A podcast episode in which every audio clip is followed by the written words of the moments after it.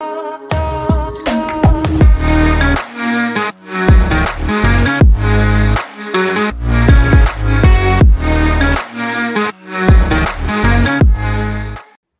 what's up, people? Welcome back to the Over in 80 Minutes podcast. This week, I'm joined by a proper superstar. Not only is she a superstar now, but she's also a superstar for the future. I'm joined by Hibs Women's Player of the Year, Scotland age grade representative. She's known as Miss Consistent in the Hibs dressing room. I saw that on the Hibs website. She is soon to be a Scotland superstar. If you don't know, get to know. I'm joined by the wonderful Ellis Notley. Ellis, the most important question I'm going to ask you: How are you today? Yeah, I'm good. Thanks. How are you? I'm great. I'm surviving and thriving the usual the usual work traffic home, but we got there, got there eventually. you're still in your car, so you know you're you're en route. I know. Uh, just you know, bit of quiet in the car rather than in the madhouse, to be honest. I know how you're feeling. If I could do this from my car, I probably would. You've met you've met my brothers. You know how this goes. yeah, you're not wrong. exactly. So we're going to start with the usual, the quick fire questions. This is just say the first one that comes to your head. A lot of either ors, but easy as it goes, and it lets the fans know a little bit more about you, and then your teammates will probably have a dig at you for some of the random stuff you come out with. Right, so start off nice and simple. Tea or a cup of coffee? Tea. Good answer. Night out or a night in? Oh, uh, night in. Right, if you had to get rid of one tomorrow to never be on the face of the earth again, would you get rid of your? Would you get rid of pets, like as a collective, or would you get rid of football? Oh, pets. No, football. Ah, I don't get rid of football. I got to keep the dogs. Right, no, you more? Are you? Are you, you, you? I like you had like a flashback to every pet you've ever had. There, you're like, oh, that's horrible. Yeah, I'm just thinking of my dog right now. Like, nah, can't get rid of it. right, if you're on Netflix, you're more likely to watch a movie or a TV series. TV series. Nice. What we what we talking? We like Breaking Bad, the classics, or? Well, I just finished Ozark. Oh, I need to watch that. I've not watched that yet. It was good. Ending debatable, but I liked it up until that. Oh no, because now I can't watch it because I'm going to spend the whole time watching it. Going, oh, uh, the end's a disappointment. Someone did that to me, so I, I, I finished it. So you've just ruined Ozark for all the listeners, but there we go. right. Would you rather play a game of football on a really hot day or a really wet and rainy day? You play in Scotland, so I know the answer to what you've done the most, but football in the rain. right. Uh, when you're in the car on a way to a game, are you a music or a playlist kind of gal? Yeah, um, I just put a random one on or someone that's already created. I don't create my own. So you're a playlist, playlist, not yeah, radio. Playlist, nice. playlist, not radio. Right to relax, not to not to get clean, but to relax. You're more likely to have a bath or a shower. Shower. Really, not I a bath. Baths. I hate bath. We'll delve into that later. I've never seen somebody so passionately respond to "I hate bath." Right, you're, tr- you're trying to get something organized with your pals. Either it's like a night out or a, some sort of birthday present. Are you more likely to get the FaceTime or texts on the go? text. I'm a face. I'm a FaceTime man. I just get it over and done with. I know, Especially... but my friends are useless, so just get. Fine. That's that's the that's the that's the most honest answer I've ever had. It's like oh, I know they won't answer, so I just text them. right? Would you? Uh, are socks and sliders acceptable as footwear? Yes. That, that's the footballer answer there. So I go. To, what's your go-to musical? Oh, go-to musical. Lion King. Always a safe answer. Sweet or salted popcorn? Sweet. Right. Following on from the cup of tea question, is it acceptable to drink a cup of tea that you've forgotten about and it's gone cold? Depends how much is left.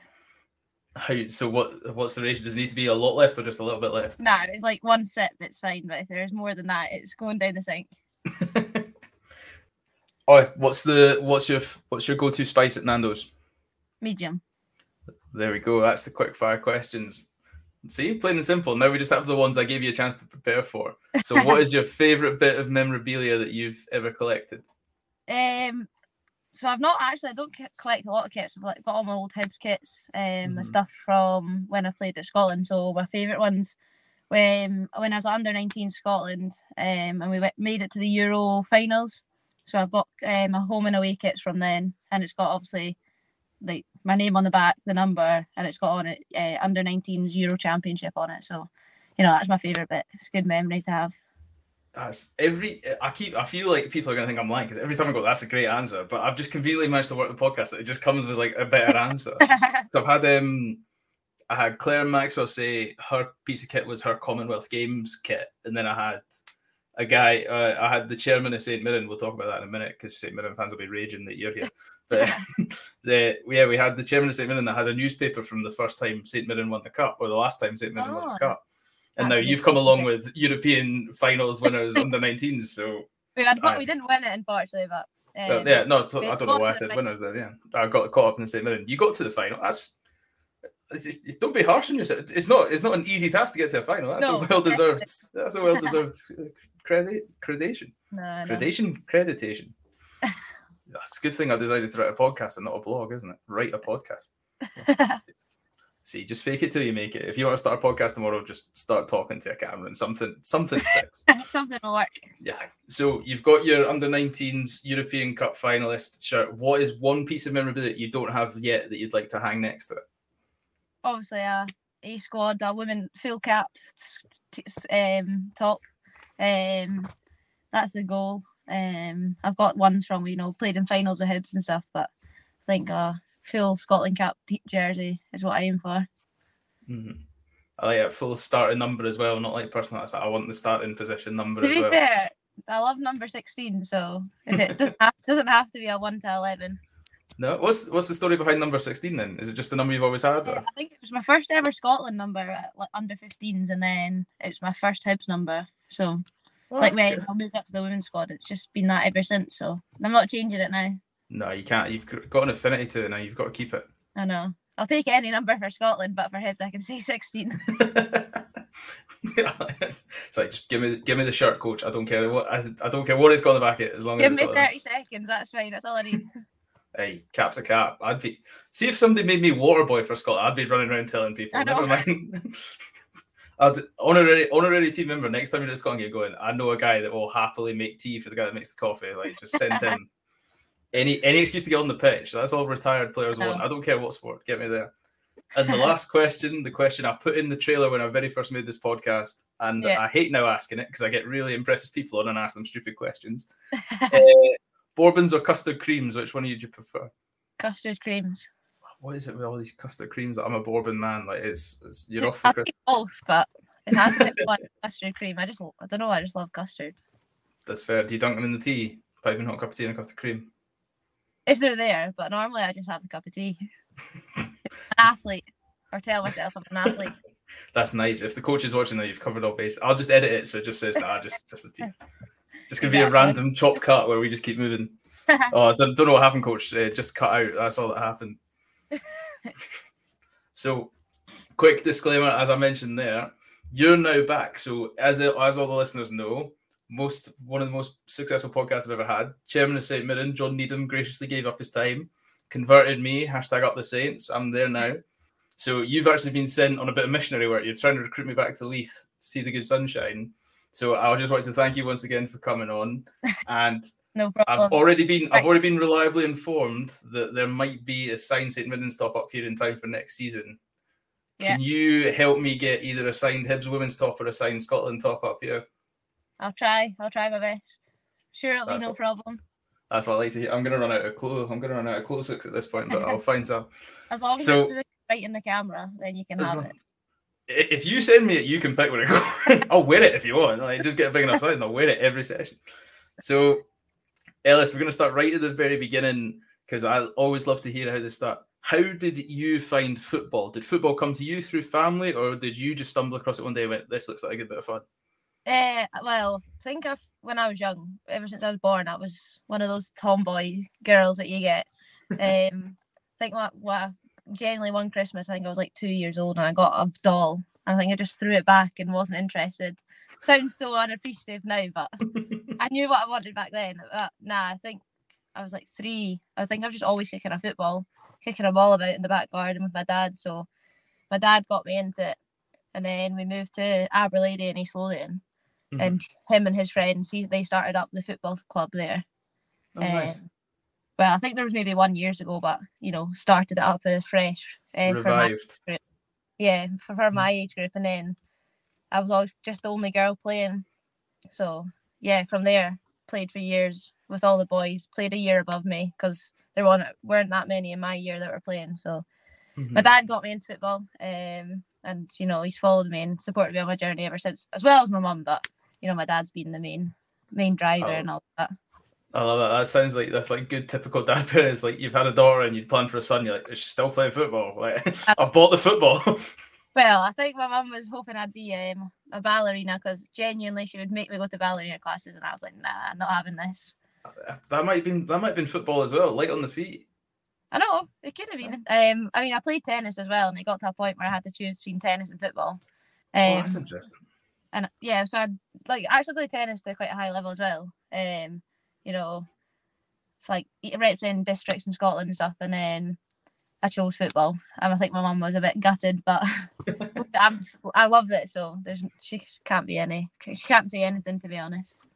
she can't say anything. Uh, I'm sure when I'm sure the Scotland caps and the Hibs representation, she's, I think she's made the right choice by now.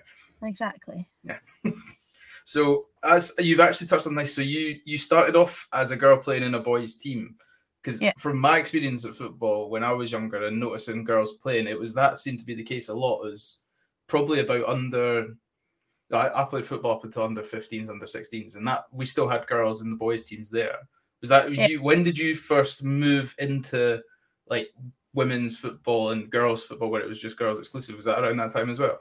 Uh, yeah, so I was I think it was like primary six ish. So, uh, I went to along to Musselburgh Windsor. Oh, nice. Uh, still local to me, um, mm. and I was still playing the boys football on the Saturday and then the girls football on the Sunday. Um, and then I was at Musselburgh Windsor until about under 15s. Uh, played mm. under 15s, but I was like still young for my age then. And then Hibs came in for me, and then it just seemed like the right move at the right time. They had the clear pathway that was going up. They were doing well at the time in with the women's team, and yeah, it was the right move. And to be fair, since I've gone to Hibs and started under 15s, I think I was 13 or 14. I've never really looked back.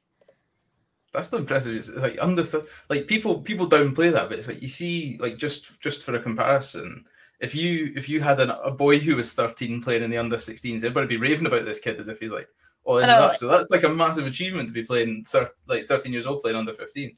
I know it happens a lot in the women's game now. Um, you know, we kind of say if they're good enough, they should be there. So um, it happens a lot, but yeah, I suppose it's not as big.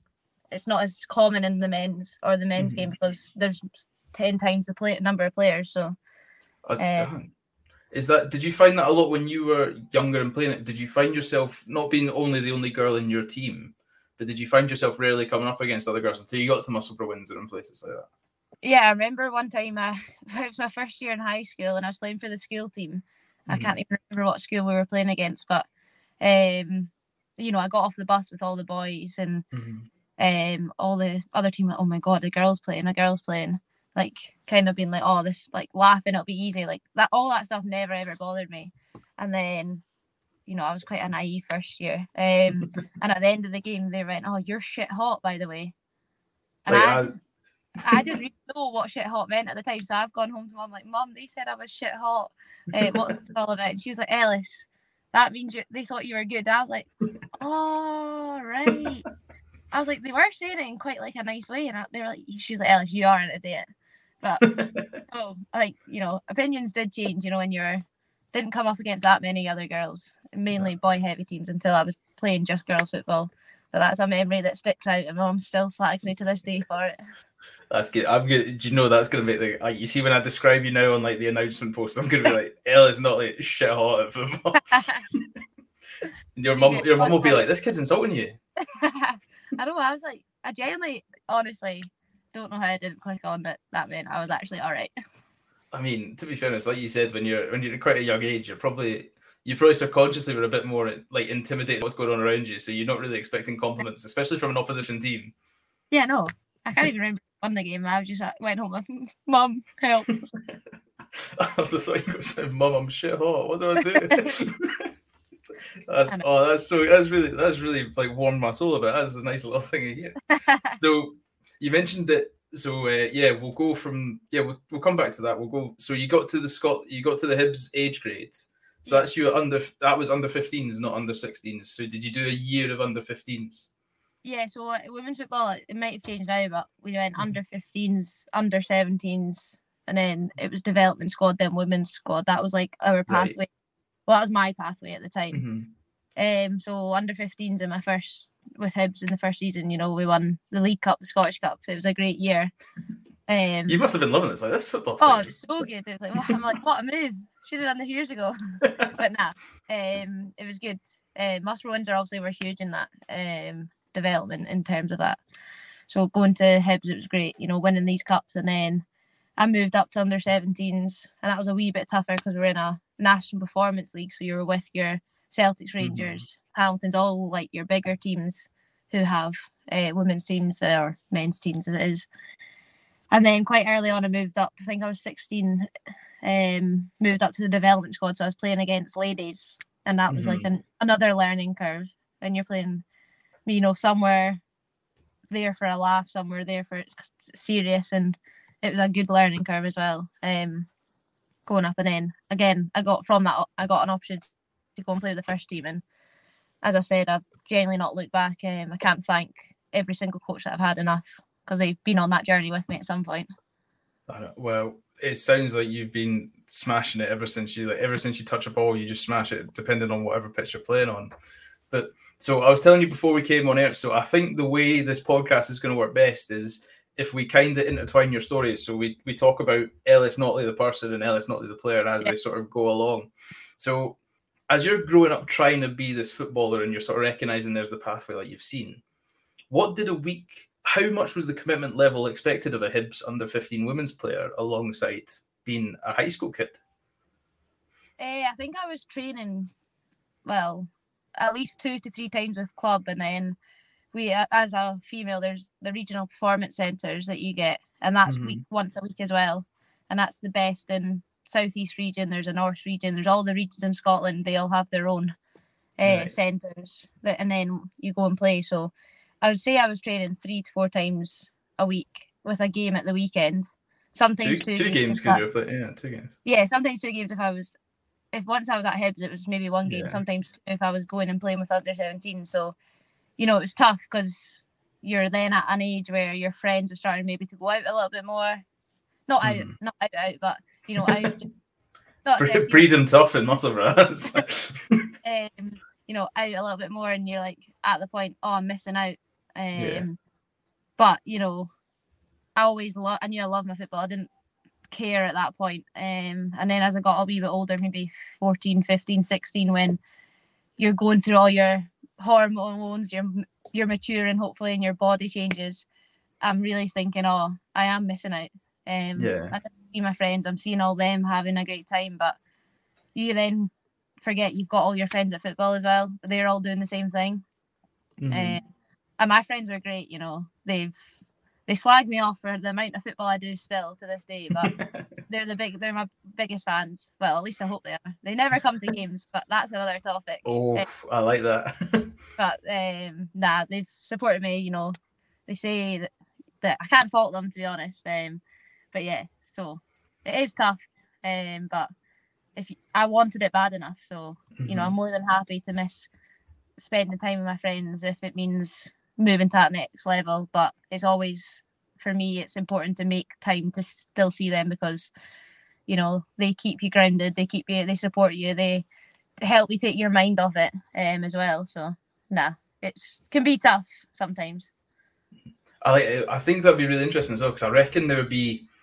It'd be quite weird because not only not just your friends, but I mean, this would be for me talking as a personal experience as well. Is like as a guy in your class, as a boy, I'd almost be looking at you with a bit of jealousy because you know every kid, every kid when he grows up, it's like it's Project Messi. You're like, oh, I'm going to be a footballer, and then so obviously you'd be watching you doing, like, God, like, oh, she's become this professional footballer, and it's like I could have done it, I could have done this, and then like you say, you'll be training four times a week, potential two games a week, and if if the guys were anything like me, they'd be racking up hours and hours of FIFA and be like, oh, I just don't know why it's not me, but um talking of your friends not going to the game, seventh of August is first game of the season. So you know, guys, let's get going. Oh, it's, it's, it's away, but we'll organise a minibus. We're good.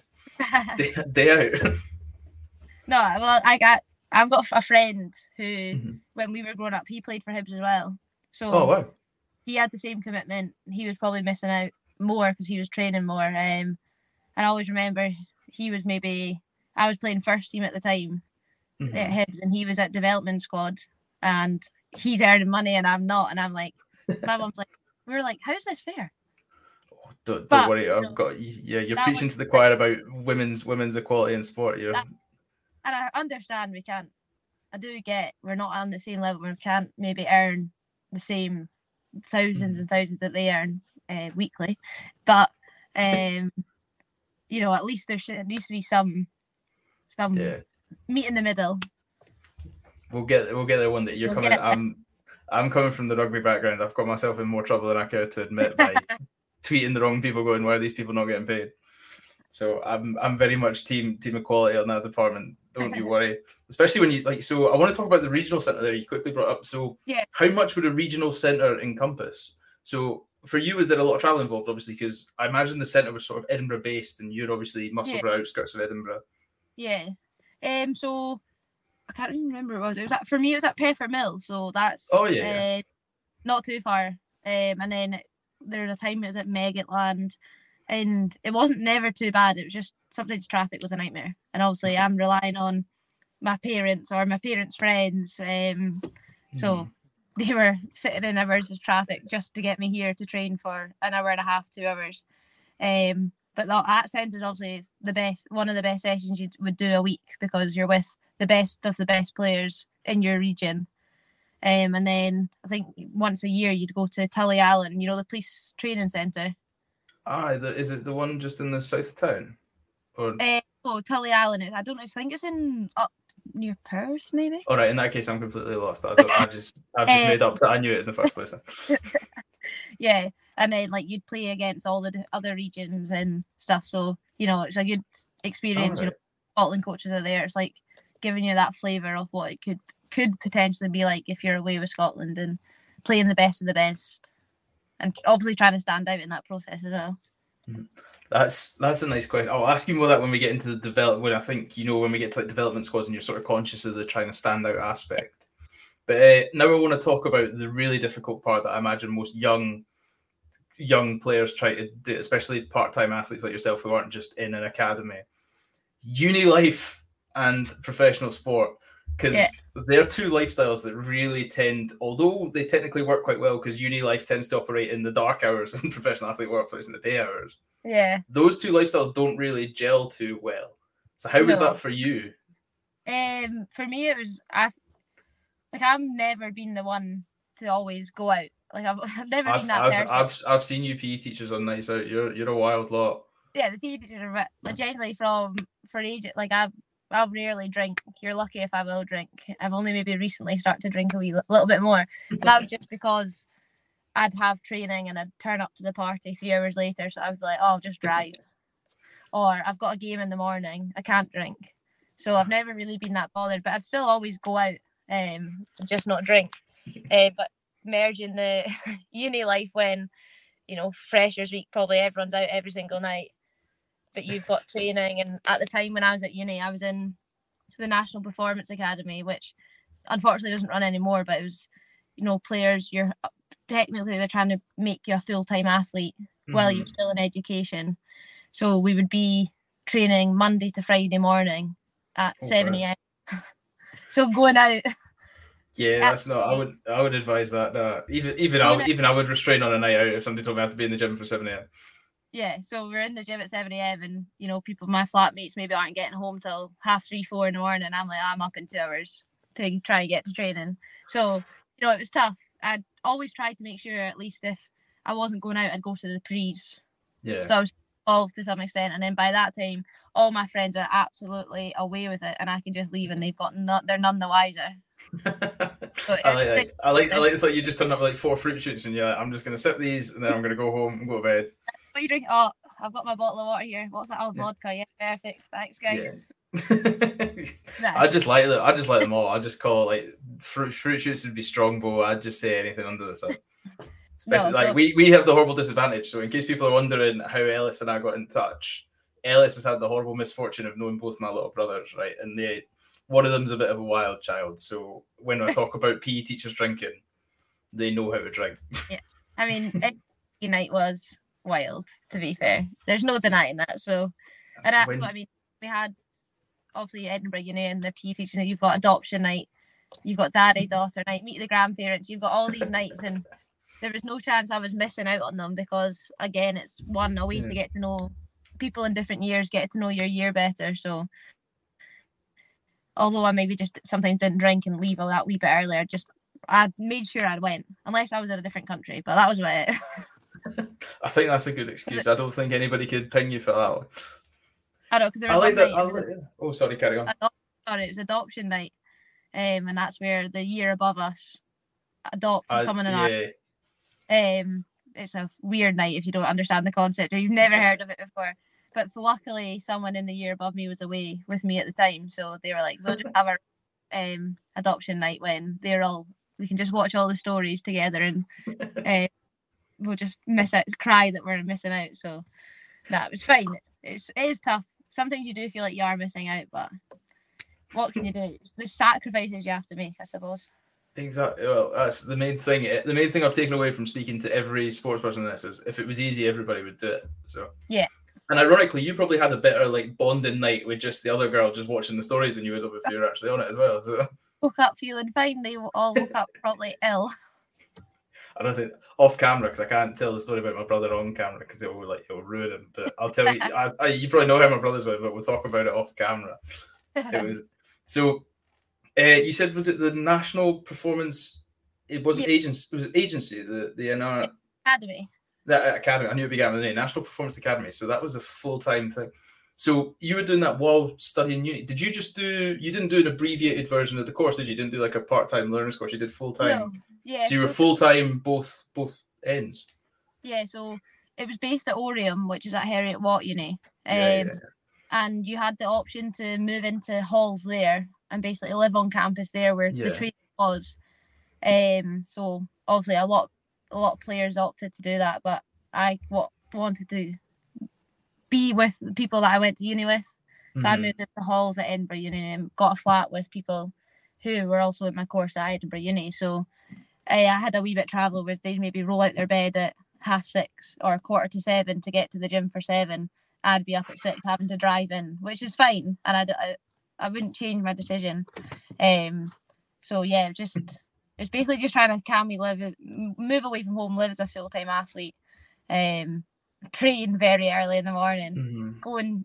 You had to be studying at something, whether it was college or uni, um, and then going to train at night with clubs. So So uh, oh, so how did the weekly schedule sort of look for you? Because I know your course was a very like your education was a very hands on course. Like it's Yeah. not a case of I'll just catch up with lectures online in my bed when I feel like it.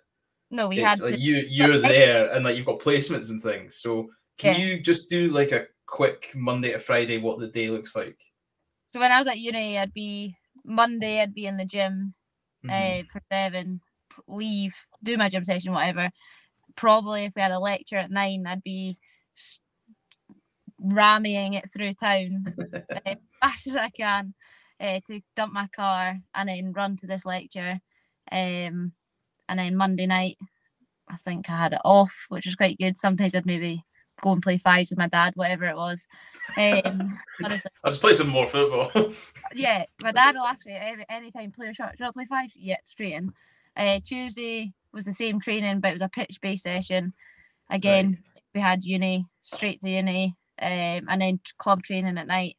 A Wednesday was in the gym, and then that if we were in uni, then again, but I, did, I had that night off. Thursday, a pitch session, club training at night. Friday, the same as the Thursday, and uni in between that or and then if it was placement, I was straight to whatever school I was at. There Wow. teaching all day, straight to training. so full on. And then Saturdays you just play the game and get a nice rest and play the game on a Saturday. Saturday, thankfully, we had that off, and then Sunday was our game day. So Mhm. Games are always on Sundays. Um, so well. So so Saturdays is the day off. Saturdays is a nice chill day. Yeah, I, I don't know if I prefer the Saturday or Sunday off in that situation. I think, I mean, not that you got the choice because it's the game's the game, but oh, we've always played on a Sunday. I don't know why. I think Hmm. if it changed to a Saturday, I think it'd be a it would be interesting to see. I need to try. off. Th- throw the whole team off. You don't. I don't know what to do with myself. I know we'd all be like on a Sunday. What are we doing today? Oh well, it'd be good. You'd go from there, but that's that's a really interesting concept because I can't imagine. Because in terms of spare time, so I always like to know the people that I'm talking to, not just as athletes. I think the whole premise of this podcast is I'm talking to Ellis, not the person. Yeah. So, in terms of hobbies, and I know like you said you played fives with your dad, which is a hobby that's not a profession or it's not got a work thing attached to it. Did you have not to try? And I know because this does come come across as quite a condescending question in a way. But it's like, did you have hobbies and things like that? I really, I really try to word that question nicely, but no, do you know what no. I mean? Like, did, like what? Where was the free time in a week? Uh, I mean, it was tough. It was like a Wednesday night. Um, Yeah. you know, I'd So that was that was taken up by a certain non-plugged night out situation because they don't pay me. yeah, you know that was normally um do whatever with my flatmates or meet friends, uh, Yeah. do that. And same with a Saturday, that'd be who's like who can I go and see? Um, Mm-hmm. is there something I can do? You know, whether it's is the rugby on? Can we go and watch rugby? Is is there a football game we go and watch? Um, can my friends can we go and go for food? Whatever it may be, it was can we try and do something on that day or sometimes I would just I just want this day completely to myself. I am absolutely done in, but no, just you know your normal stuff, catching up with friends, maybe walk my dog. You know, All right.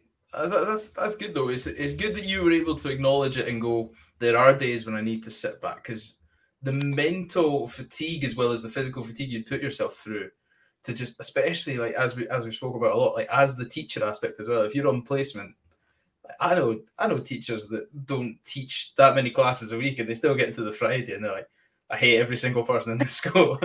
so it's it's really impressive that you a manage. I I don't know when this sort of clicked for you, whether it was a retrospective thing or as it was going, but to have that mental fortitude as a person to go, I know when this is me, and I know when I've just got to grit my teeth and go, I can't do this stuff that everybody Yeah. else is doing.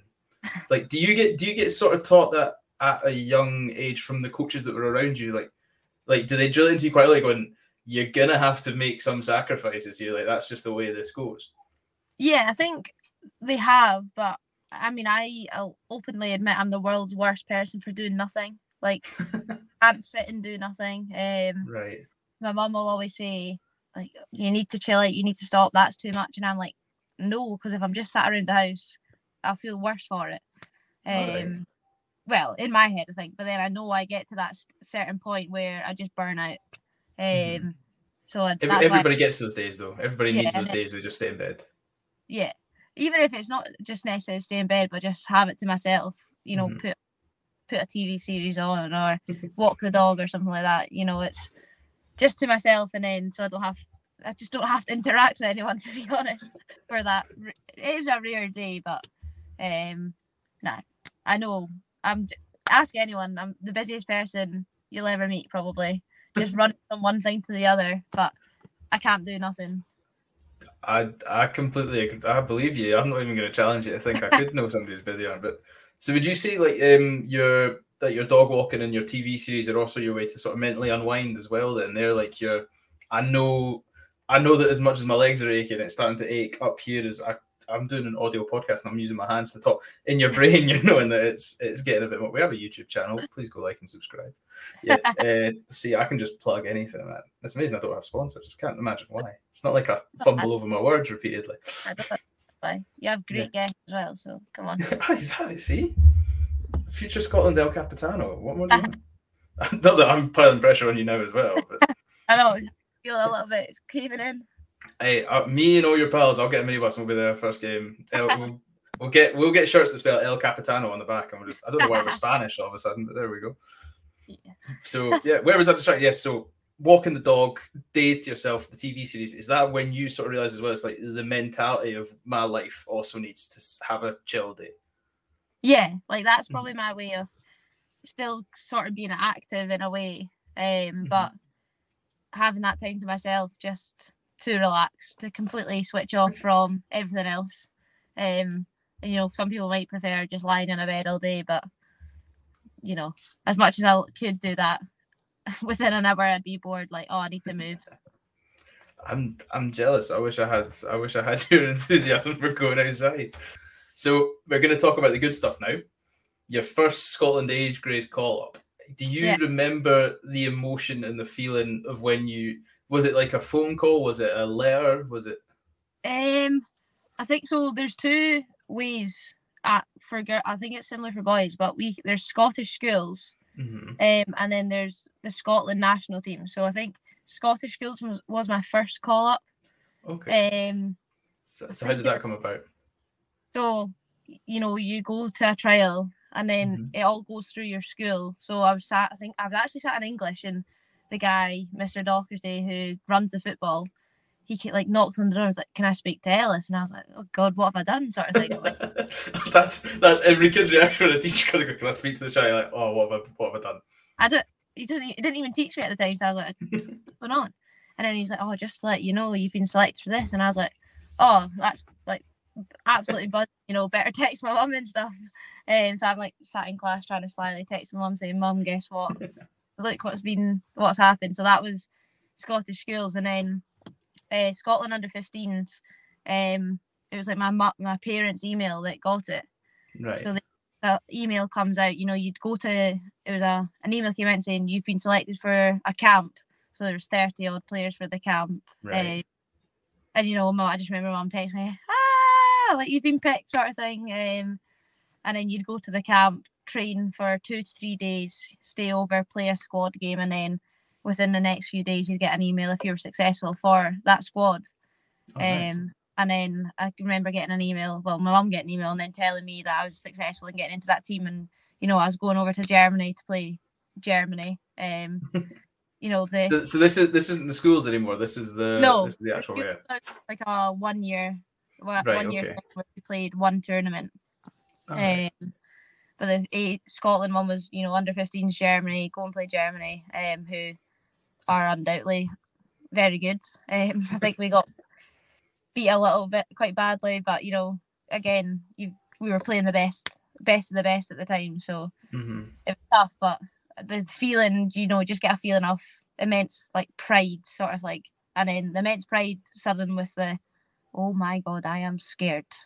Yeah. That's, The- that's the next question I was going to ask you. What was because I can't comprehend because you must have been so that was under seventeen, wasn't it? Under seventeen Scotland. Yeah, uh, uh, 15, I must have been Um, 14, yeah, I was yeah. going to say so. Yeah, under fifteen Scotland, so that's fourteen years old. 14, How do you how do you how do you comprehend as a fourteen? Because I was an idiot at fourteen year old. I thought I thought I knew the world, but I was an idiot at fourteen. And Yeah. then so I can't comprehend somebody sitting me down on a plane to go. All right, you're kind of representing the country now, and you've got to go play football. What's it like being in that changing room and that, env- or even on that plane? Like, how did that feel? like I know I remember turning we turned up to the airport and then we got given a tracksuit.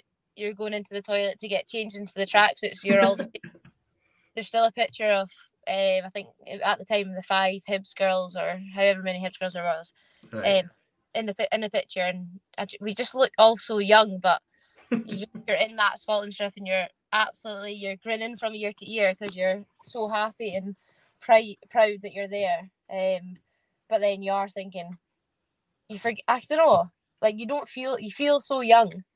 Um, Mhm. you're like, oh my god, I'm way to go and I'm way to go and do this. Even if I don't play, I'm, you know, representing my country, um, in that way. But I still can't believe that I've done it. To be honest,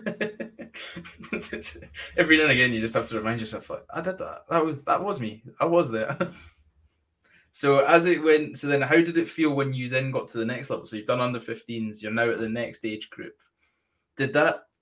Do you feel like you're becoming a bit more of a profession, like a professional in inverted commas, of you are you have that mindset and attitude of this isn't it's still fun and it's still an exciting achievement, but you kind of know that you're there. I don't know how I'm trying to word this is not as do a job, but you kind of you kind of get the thing I'm after here. You know that there's a role that you're playing here. yeah, So how does it how does it feel when you've become more familiar in the role? Is probably what I'm trying to get at there. yeah. So well, when we were under 15s, you know, we didn't have to, you know, qualify for Mhm. the Euros. So when you then got to under 17s, you had the first phase, and then if you qualified from that, you had the elite phase. If you qualified from the elite phase, you went to the finals. Right. You know, it got, gets a bit more serious. You know, you have under 16s in the middle, um, Mhm. which again is just you know another experience for you to go and play and play against the best of the best in the world. Um, but you know, going to that under 17s, it's more serious, but you've also you know what you're to expect because you've been there and you've had the previous experiences. You know, you've played with the girls who you play against week in week out. Um, but you also realize like, oh, this is a step up. I need to raise my game. I need to make sure I'm, you know, eating well. I'm training the best I can so I can hopefully be in that starting eleven. Um, but it's yeah, you feel more confident and comfortable going into that environment once you've already done it. All right, so it's, it's yeah, kind of like a a repetition and familiarity type thing takes the whole. Yeah, that's that's what so. So as you as you put out there, it's like so you're going through the phases to actually get to uh, achieve. When did I don't know how to describe it because I I assume football is still fun for you. I'm yeah. No, nobody nobody can do the commitment you guys do if it's not fun. But when did you start looking at football? Like you, as you as we've said, you've always had the career path outlined. But when did football go from this is my fun hobby that I'm happening to do quite well in, to you now sort of almost get the tunnel vision blinkers mindset of I know if I I need to perform well here now. Like this is now like there's there's risk attached to me not playing well. Did that come with these finals, or was was that like the first sort of taste of that, and then as it kind of grew? Or? It's probably obviously you if you don't train well, you're never going to play at the weekend. Yeah. Um, and for me, because it's always been something I've enjoyed, I just I just want to play football.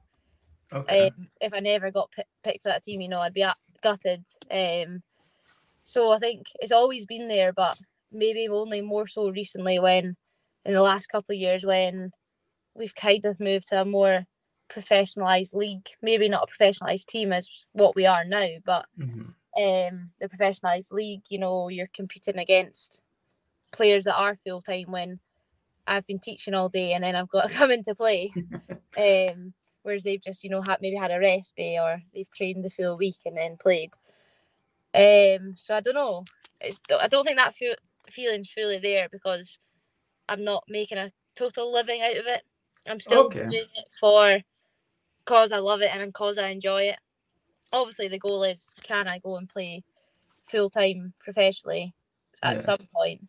Um, but it's a hard one because I do love teaching. Uh, you have to to be a teacher. You have to love teaching. There's no. I know. Because you deal you deal with kids like me, and you're just like you know, like I said, I was an idiot at 14 and thought I knew how the world worked at 14. So God knows how you put up with 40 of them in a class every hour on the hour. But see, you've you've touched brilliantly on a nice little point there as well. I want to talk about talk about part-time athletes.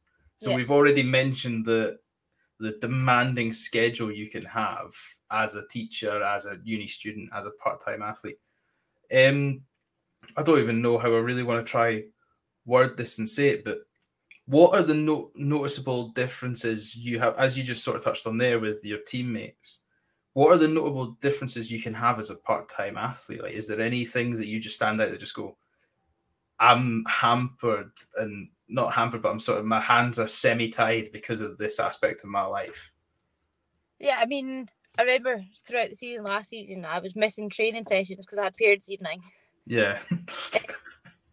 I know, and it, obviously there's nothing I can do about it. It's part of um, my job as a teacher. Mm-hmm. Um, and obviously my coaches were great in understanding that but then it's like how can maybe if, what happens if i start that weekend and someone who's been there at all three sessions yeah. or many sessions well, well else wasn't there that day um so so one of them where it's like what what do you do i have i have to go and do parents evening um i can't not do that and then also you know I teach Monday to Friday. Sometimes we'd have midweek games on a Wednesday. And I remember just before Christmas, we were playing Hearts at Tynecastle. Um, mm-hmm. and someone else my team, uh, uh, Colette Kavanagh, she was a t- she's a, she well she is a teacher, but she's trying to go and play professionally this season now. Um, mm-hmm. And I think that was probably the worst game we'd both ever played in our lives. We couldn't really? couldn't take a touch, couldn't pass. we we were trying so hard, but just nothing would go right. Um, thankfully we won the game, but oh, we we were horrendous. And when it got to the end of the game, we were just like, we are done. Like, we need this term to end. We need a break from football. We're just mentally and physically done because the teaching, like, your sl- it's the slog of the year from October to December. It's, you know, you don't right. have. I know teachers have loads of holidays, but you don't have a holiday between them. um, you can't take a long weekend when you need it. No, can't take it when you maybe need it. You can't take a day off if you maybe need it. But I just remember that game and we generally just turned to end, each other at the end of the game, just started laughing like, oh, you know, we what, won. What can you do? God, but what can we do? And our coaches were like, what was going on? And we were like, you know what, we're just absolutely knackered. So sorry, guys. it is hard balancing it all. Um, trying to fit in, you know, that session that you missed or fit in gym sessions throughout your week that you might not get to because some part of me, sorry, your training starts at four, but I don't finish school till half three, so I need to do it myself at a different time, for example. And you, yeah, and you physically just can't be in two places no, at once. Exactly. Does um has it ever worked almost for you? As in, so the way I was imagining this in my head when I was constructing this question is, in my mind, if I knew I was missing a session, like you like you said, if you're if you're still fighting for a place in a starting team, but you there's somebody that's been there for three sessions and you've made two, sometimes even only one, if just yeah. the way things have fallen. Has it ever worked with you as in my coaches know when I'm here, like I'm not doing the 75% stopping just before the line to cut corners thing. You're like, I'm going 110% because I know this could be the only session I've got this week. Yeah, definitely. I feel like regardless, whenever I step onto the pitch, I'll always give my all. Like I'll do 110% to make sure that I've done everything I can to be in that starting 11 at the weekend. Um, and I know, you know, sometimes you have a horrific night, but if they can't fault your effort, then that's the main thing. Um, and then also, if I try if I am missing a session, I'll ensure I'm asking our strength and conditioning coach, what session should I do to make up for the session that I've missed, sort of thing. Well, that's I mean that's all I could ask from a teammate or a player is that if there's nothing worse when I mean a lot of a lot of the listeners will resonate with this because we all play for different teams, not to the same level as yourself, but we all play in various things where we play fives and there's nothing worse when somebody turns up and you're like, it's clear as day this guy does not want to be here or this girl does not want to be here. So you might as well just head home. So when somebody is there giving it 110, I think that almost speaks volumes in a player that's just like quote unquote better than others. I know there's different positions and you can't really determine who's the best football player because Cristiano Ronaldo in goals is probably a bit shit. But no, I know. Um, but I also think sometimes if you if you say personally, I turn up and I'm just in a stinker of a mood. I've had an awful day. Mm-hmm. I'm just just don't want to be there. But I know if I just try, then that can help that person, or I see someone else trying that can just spur me on to try that a little bit harder as well because um, we all have bad days, we all have bad night, bad nights. It's just you you control your effort. You can't control and everything else, but that's what you that like that's a variable you can control. I I like that. I'm gonna. That's that's a that's a quote. There's weird there's weird parts of my podcast that stick with me, but when somebody goes, you can control your effort, and that's pretty much it. I I really like that, and I think a lot of people should take that on. Is you know, there's one thing you control, and that's your effort and coming on nicely because that's a very mobile bit. The next thing we're going to talk about is you being a teacher because that follows on the part-time athlete. That's the other, not a part-time because it's a full-time job, but that's the other part of your life is the teacher. Yeah. So, and my first so when I asked, I always ask a few people because I, I like to make sure that I'm asking the questions the listeners want to hear. And the first thing somebody said to me, they go, "Do you ever get kids that think they're better at football than you? And have you ever showed one of them up in front of their mates?" Oh, all the time. especially I think being a female. I right. know it, um, because you know I'll get, I love all the banter it, well, that comes with it. Oh, miss, you play for Hibs, they're shite. I'm like, right, boys, language, on, um, or whatever. Um, I love all that. Like, it doesn't bother me. Um, not the swearing though, kids. We don't love the swearing because no, that's bad. Obviously not. But um, it comes in, and you know, if we're on a football block, they're like, miss you joining in. I'm like, okay, I'll join in. And I remember I joined in one time with a group of third year boys, and I kid you not, I took the ball, passed it, and a boy came flying in and slide tackled me, and I flipped over him, and I just was like, right. Thankfully, another teacher was there because I was like head to toe in mud. We on the and I was just like, eh, right, boys, I don't mind joining in, but yeah. I'm not here to get injured. I don't know why we're trying to injure me. So I'm sorry, I'm sorry, I shouldn't laugh because I was really bang out of order, but the way you described it is just really. It was funny. I was in a white hoodie as well, so I ruined my hoodie. But you know, oh. we moved past that. Um, so like I've, that invo- was, I've invoiced the school for the hoodie. That was the start of it, and I was like, right, boys, I don't, I genuinely will join in, but if I get injured, you know, I don't want to get injured. One, I don't want to hurt you, and I don't want to get hurt myself. And they were like, nah, fair, fair. The next time I got the ball, I just put it through his legs. It was great. And all that must have been the most. Like, hey! And I was like, oh, I'm so thankful I did that. the thing is, you would have won so much approval as like it would have been like a little cult thing where it's like, oh, I know. Ellis not eh, Miss Notley is now the leader of the group. Like she is now the alpha male of this group. I know, like that's what I mean. I said I love all the banter. I just like hate when they try to be too smart, too cocky, and I was just like, yeah, come on. Yeah. Whereas you get like, and it's great, you know. Obviously, being that teacher, you can be that role model, but have that banter with them. It's good. I like that's. I love to hear that because there's we know because we are Peebles is a rugby school traditionally. Yeah. So our teachers were like our my my PE teacher was an international rugby referee at the time, and he uh could he could he could outplay all of us at rugby, and it was the exact same as that. You know, he's like, if you're gonna take the mic, I'm not doing it, but I will join in, and it was. It was like chasing shadows for all these kids that thought they'd be better than this. I don't know when your teacher rocks up with a six pack, like you're probably you probably don't stand much of a chance. But like, our, t- our teacher was like better, like healthier than all of us. So, but I love that. So we've we spoke about nicely how the teaching aspect comes in, and then um, as a teacher, do you?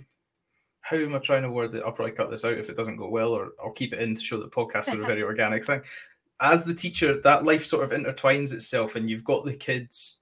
So, like you said, you've got the kids, and they're trying to intertwine with you. Is it because of your background in sport, and obviously sport is such an infectious thing in terms of like we like we are just talking about there, the happiness and the joy that comes with it do you have to find times where you're trying to rein it you're almost reining yourself back like i'm the teacher of this class i'm not in the class yeah i think sometimes just because you know some might follow hibs or hibernian women on instagram social media yeah. all i remember like i'm just when i won player of the year they're like, oh miss you've done this or i modeled the Hibs strip and you know they're saying miss look you're my screensaver and i'm like right i know i know posted those pictures, but a bit weird. One, a bit weird. Two, come on. And then sometimes you know you're having that laugh with them about maybe football teams, football football results, and all yeah. that. All right, wait, stop being so pally because then the next minute they say something and it's crossed that line, and you're like, yeah, right, cut it out now. That's so. Does that um when that situation happens, like you know, like when because if you get, I'm I assume it's really inspiring for you if you get like a first year girl that's like, Miss, you're my screensaver. I love football, and you have to kind of go, I'm not Ellis, Notley, Hibernian women professional yeah. football or football player right now. I'm Miss Notley, PE teacher. like how did how does that switch in your brain work? Where you're like, this has got a. It's a hard one because you don't want to deter any say young male or female away from playing the football, but Mm-hmm. Then there's also a line because of I am yeah. a team, and they have like to be fair, it only happened once, and it was like she was older, the pupil, so we were like, nah, like come on, just change it, and she changed it straight away. All yeah. our friends were calling her weird anyway for it, so I think got to the point where she was like, all right, I better change this.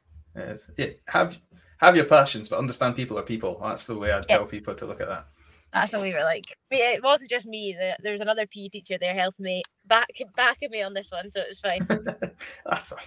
So we spoke about we spoke about part time athletes. Spoke about teacher being a part of your life. I'm not going to call it part time teaching because you do more work than most people do in a normal working week. So I want to talk to you now in your current career. We've talked about the build up to it. Hibs, Hibs women's team, Hibs women's first team. You're now known on the Hibs website as Miss Consistent that's that's a nice treat. How did it feel? Because obviously you must have broken into the Hibs team proper, probably most COVID times. So you probably didn't see many fans and things like that. Uh, I think I was like, I was there obviously a few years before it. Yeah, uh, COVID, mm-hmm. but in terms of regu- regularly playing. Yeah, so I should specify that. That's what I meant, and being consistent. Just, yeah, it wasn't um till maybe just before COVID. Mm-hmm. Um, I played for the season before COVID. I was in and out a wee bit of the team. Um, still obviously still enjoying it, but you know, at the end of the day, I just wanted to play. And then yeah. COVID, COVID hit, and yeah, I can't don't know if I can thank it or not because I don't would never would never thank it, but it gave me time to you know just get into the best shape I probably could have been um mm-hmm. and fit. And you know I yeah and then from them I've just played I think most games. I can't remember a game maybe I've not played in um which you know is obviously nice. That's that's, a good that's a good situation to be in yeah. You want you want to be playing um so yeah it was good it's, it is still good um and hopefully it continues this season. but so, how does it feel? Because that's quite a good. So you're obviously still quite young. You're 23, am I right? Yeah. Yeah. Always, always debatable to ask a woman her age. That always goes well on camera to put on the internet later. But yeah, so you're 23, but like you said, COVID was almost. So you must have been like 19, 20 when you were first not not going and playing consistently. Like I said, but you're in the changing room. So how does that feel now? Because you're almost you're technically probably almost a five year veteran of the Hibs first team at the age of 23. Well, so how how do you feel like you've sort of been like spun round in the like so you've gone from you'd have been the young kid coming in obviously and you'd have senior players sort of like come sit next to me we'll show you about we'll make sure you don't do anything foolish like put your boots on the wrong feet because you're nervous do you now find yourself sort of doing that to the like the younger ones coming through going come on like sit with me sit on the bus and we'll be all right things like that yeah, it's like I think I, when I first went out the first year, I was maybe like sixteen or something. Yeah. Um, I see. You're almost a ten year veteran then. yeah, been you know I've been in and out. You know I wasn't mm-hmm. always playing. I was always maybe there, but um, more recently, like my coach been like, "Oh, you're she's experienced," and I'm like, people like, "Wait, oh, but she's only 23," and I'm like, "Yeah, okay." So, so obviously, it's that it's nice to have that because you know it shows like your teammates and your coaches trust you. They see how mm-hmm. you act and how you can help others. Um, so yeah, definitely with new players that come in, younger players that are in a try to you know support them as much as I can without being patronising because obviously I've been there. You've maybe yeah you don't want to come across as patronising. I'm sure no one ever is meant to, but you just don't want to be that person. Oh, you know, do this, do that, because you know, they know the women's game's grown so much. They've had the same experience as me, you know, growing up, going through the different teams. So they do know it. It's just making them feel comfortable to, you know, be themselves and show show themselves off. To be honest. All right. Oh, well, that's that's I suppose given that confidence because all that does is well, it makes a player feel more comfortable, so they play better, which in theory makes the team play better, and then in theory leads to better results. So it's it's a good thing what we're all doing. Like you said, it might come across as patronizing, but in actual fact, it does take away some of those nerves. Yeah, definitely. Mm-hmm. Um, nah, I can't thank the players that were there for me when I was younger. You know, some of them mm-hmm. are still there in the change room today. Some of them, you know, are friends for life who have moved on to other teams. But um, yeah, I'm just trying to be what they were to me to new players that are coming in. I mean, so as yourself growing in the Hibs team, how have you felt it been becoming a consistent Hibs player? Did you have like a sort of like I know we uh, we keep referring back to the plan that we've had as oh, we you've had as I I played no part in it. It was all you. you came across as a Hibs consistent player. Did you have the sort of mindset of I'm here now. I want to play this many games this season when I'm 17, 18. I want to play this many games. And by this point, I want to be a starter. Uh, I've never really had that plan in my head. I've just been like, can I start? When can I start? If I get right. that chance to start, can I take it to show that I should start that next game? Mm-hmm. Um, and now recently, when I've the last couple of years when I have been starting, it's can I play well enough to hold down that position? Can I make it? You know that position's mine. Like that, mm. I'm going to be the first or second name on the team sheet, and everyone else can not slot inside. me. That's not to sound big headed or anything like that. I, I, I, knew what you meant there. Don't worry, I knew what you meant. Do you know what I mean? I, I hate. I'm not a big head. I hate being like big headed and all that. But just like you know, can they play? Can I? I want to play this position. Can it? Can it be mine? Sort of thing. Mm-hmm. Um, so I've never really had a plan, but you know, I've just wanted to play as many games as possible. You know, I'd rather play games than train, to be honest. I think I think everybody's the best fitness is playing games. The best fitness is playing games. Um, and now the little bit I want to talk about receiving your play, you touched on it, your Player of the Year trophy. Is that so? Your Player of the Year was that voted by the rest of the team, or was that a fans Player of the Year or the? It, It was from the rest of the team, yeah. Uh, even I think that's even more. It's it's impressive to stand out to a crowd watching, but for the rest of the team, like you said, that football is a very like you know everybody's working as hard as they can. There's nobody not giving hundred percent. So when the rest of the team give you an award like that, how does that feel? I mean, when like building up to it, I was like, oh my god, like my name was coming up. They had a video and it was like all the players that voted. So mm-hmm. who I voted for, who all, the, and then people were saying me, and I was like, oh my god, like I, why why have they voted for me, sort of thing. And then it got announced that I, you know, I got the most votes, and I was just like, oh my, like just genuine. I couldn't stop smiling, and I just felt like, oh, I was just grateful that they had recognised like my hard work through the year. You know, I was doing it throughout my NQT year as a teacher. Yeah. Uh, trying, you know, to be there for the team, play my best for the team, and you know, do everything just consistently uh, show up with the right attitude. Um, and you know, it was just so I was just a genuine honour, and I was just I can't thank all my teammates enough for voting me for that. I mean, the nerves then hit me when I had to realise I was going up on the stage in front of 700 people to speak in front of them, and I was like, oh no.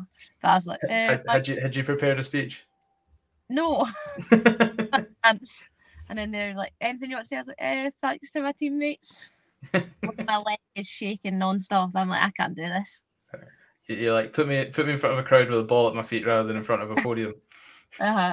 Don't tell me to speak in front of 700 people. I can't do that. I can teach kids, but I can't speak. Ironically, I reckon the teaching kids is probably harder as well. Some might say, but definitely not for me. so that's, I mean, that's so, I love that. I love it when athletes, because from, so for me looking out, athletes are very confident people. Like, like we've said, they're very almost together. Like they've had such a regimented life that every, like nothing phases them, like bounces off them. So yeah. I love it when like yourself, when you talk about, you're like, I was I was a bundle of nerves. Like I was worried whether my shoes were going to hold me up where I was going. Oh well, um, I, I was just thinking about walk normal in your heels, please. I, I was thinking, don't embarrass yourself. You can't do this now. and I, I hate thinking about good things that I've done. Like I'm the world's worst. I hate it. Oh, there, there's nothing. I, I tell you, I'll tell you this now. Everybody that's came on this podcast has said the same thing. There's nothing worse than talking about yourself there's not, and I've I've done actually for me. I've done quite well so far. I'm just like, oh no.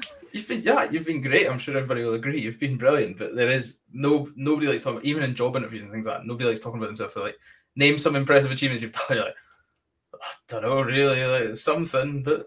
Peace. You're just like. Uh, uh, uh. it's, it's always the way. So don't worry. Everybody's the same. Everybody's the same.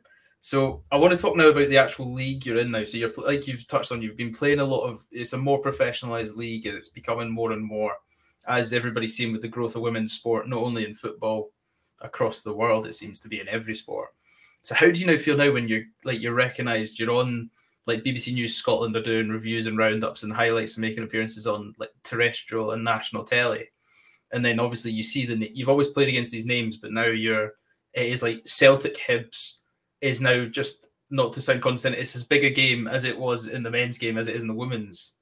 Yeah. If, if that's trying to put it across the right way. Yeah, no, yeah. definitely. Like we played Celtic at Celtic Park and some of the Green Brigade came along and you know, right. a few years ago that would never have happened.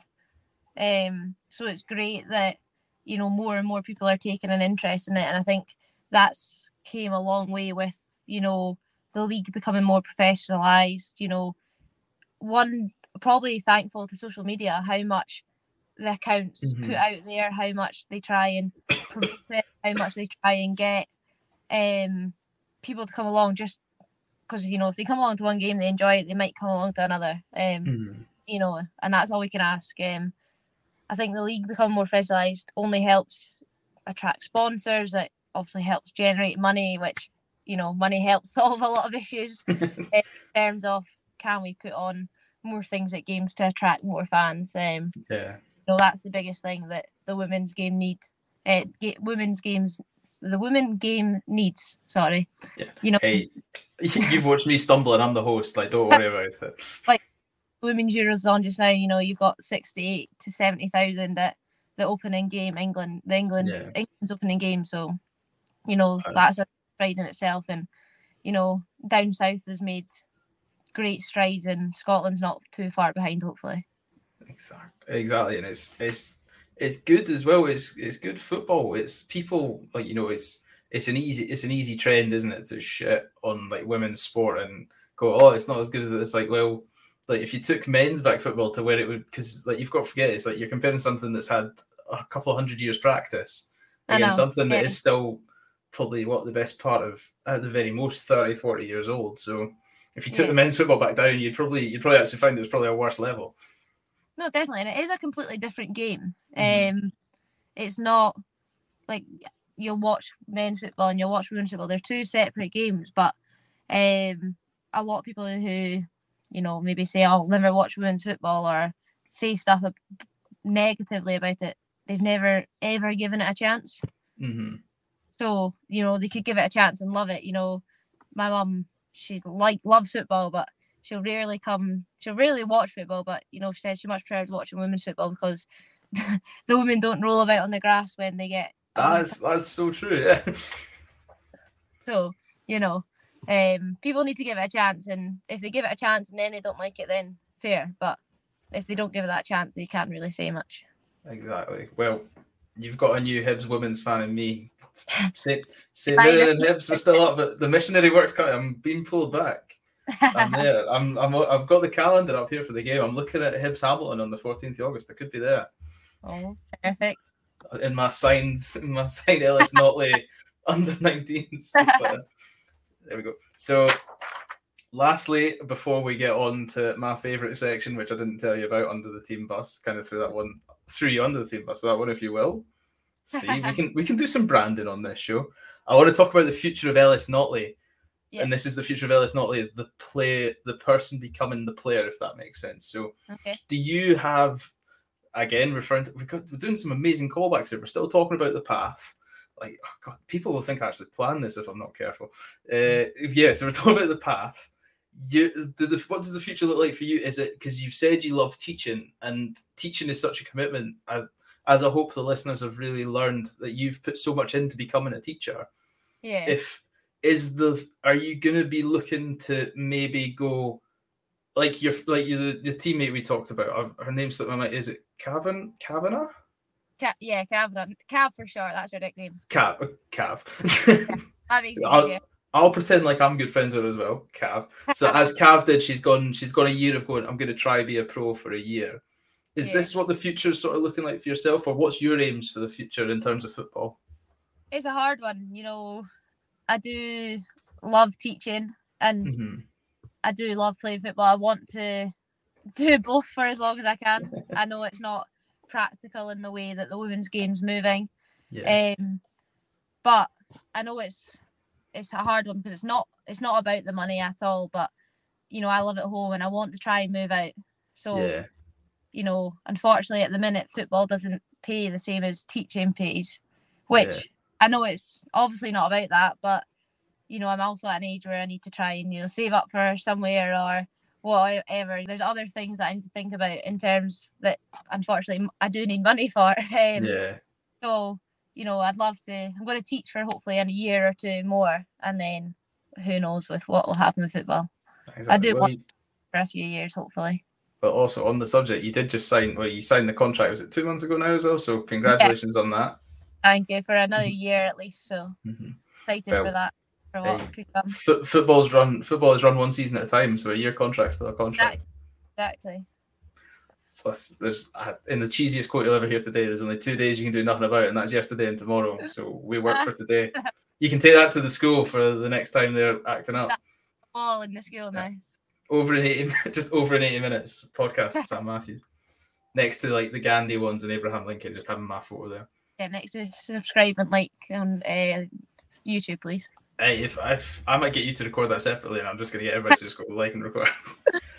so that's been I've had such a fun time today. I can't wait to do this again once you've got the Scotland caps and we've got the medals, and we'll do it again because uh, the best thing about this podcast is it's always room to come back because once people have spoken about themselves and they got we can just talk about any old nonsense and that's when it gets really fun because you just find you find the wild side of people there like you'll never believe some of the stuff the jockeys get up to crazy And now that fits us on nicely to my favourite section. is called Under the Team Bus. For the new listeners around here, this is very much like the quick fire questions we had at the start of the podcast, except now Ellis has to throw her teammates under the bus and give the answers for them. So, Ellis, I gave you a quick brief of how it kind of works, but we'll do one for an example so everybody knows what you're about to sell yourself up for. So, who's most up for a night out in the in your teammates in your history of teammates?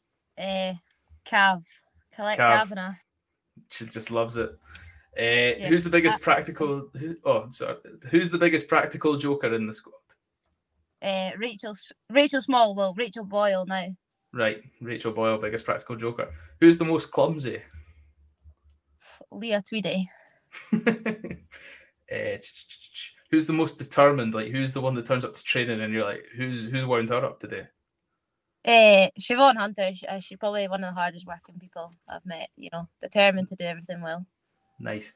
Who's got the worst fashion sense and who turns up in the most outrageous gear? Oh, that's a tough one. Uh, You're painting a nice picture of teammates. It's all, it's all, it's all wild. I don't know. Everyone's got quite good dress sense. I'd probably just say me, to be honest. And Are that's you, not just, are you like the PE teacher mantra of just track trackies every day? constant gym gear.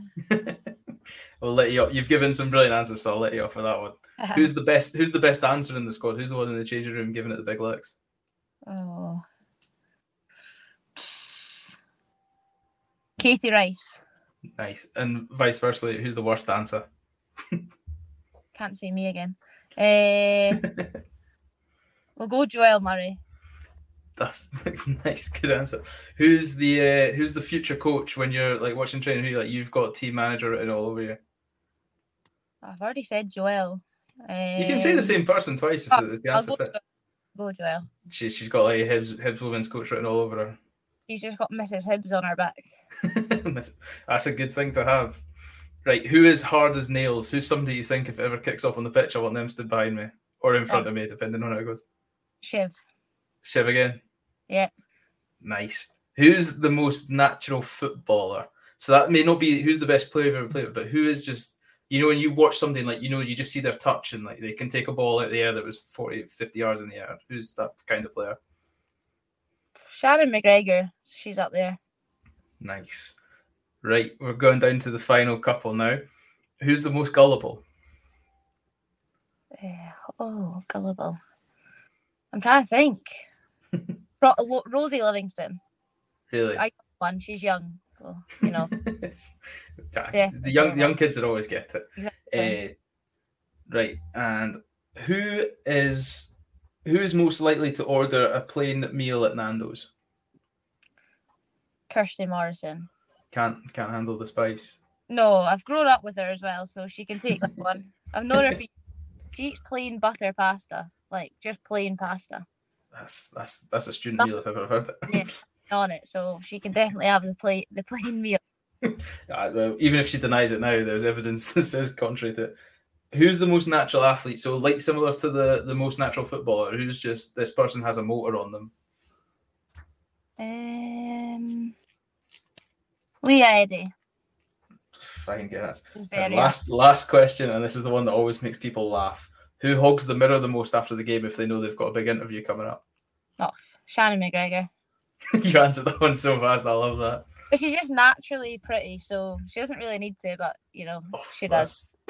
That's, a brilliant. That's a media prepared save. I like that, Alex. That's brilliant. that's a round of applause. I'll be I'll be using that one for training if I'm ever teaching somebody media training. So I've had Ellis once again. I've had so much fun for this. I think you've been brilliant in how you've shown the lifestyle of a part-time athlete, full-time workhorse. The only thing that's left to do is the one question I gave you a bit of time for. Yeah. We've got three songs. You've got to get the team ready for a big, like a big night out after winning the cup, Champions League, after the first cap, whatever it is that you think is the big achievement. And we're there. What three songs are you picking and why? Well, I'm a massive Paolo Nutini fan, so Fresh off TRNSMT as well. Were you at TRNSMT? I was there. Yes, of Oh, course. did you I'm there- cry? No, I didn't quite cry. Not quite. Nearly. Um, Nearly. Got tickets for the Hydro today, so you know it's great. Congratulations! I couldn't get tickets. Oh, that's that's sad. That's really Sore spot. back out on Friday though, so it's fine. Oh, we'll try Oh. again. I'd go New shoes, maybe. Great, great song. Um, I go afraid to feel. I like Uh, it. It just comes on and you, it's a toe tapper. And then you know, since we're at Hibs, we'll go a song by the Proclaimers, "Life with You." That's I like that you chose Life with You as well because it's not one of the stereotypical. So I love that. Yeah, you know, it's Oh, a sick one. You know, everyone get everyone knows it. It's fine. oh, yeah, I tell you what, with the Proclaimers as well, you're pulling me back across. You're gonna have to get you're gonna have to get someone from St. Mirren because like they're losing a fan. Ellis, this has been so much fun. Where can they follow? I know you said you're quite private on social media, but where can they follow you on social media if they want to keep up with you? Eh, Ellis Notley. Ellis, not that is, that is like Hibs, Hibs women's Hibs women's football. Oh, Hibs, yeah. yeah. All right, Ellis, this has been so much fun. Thank you very much. Uh, listeners, thank you very much for listening because without you, this podcast doesn't go round and round. It's just me messaging people on Instagram like a weirdo. so, everybody, thank you very much. As the usual, as Ellis, say again, say like, subscribe, and watch. like, subscribe, and watch on YouTube, guys.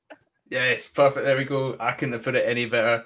Thank you all very much. I'll see you again with next week for another episode. Season two has been so much fun, and as I've just said, it comes down to the guests and the listeners. You guys make it what it is. See you again next week for another episode. Goodbye.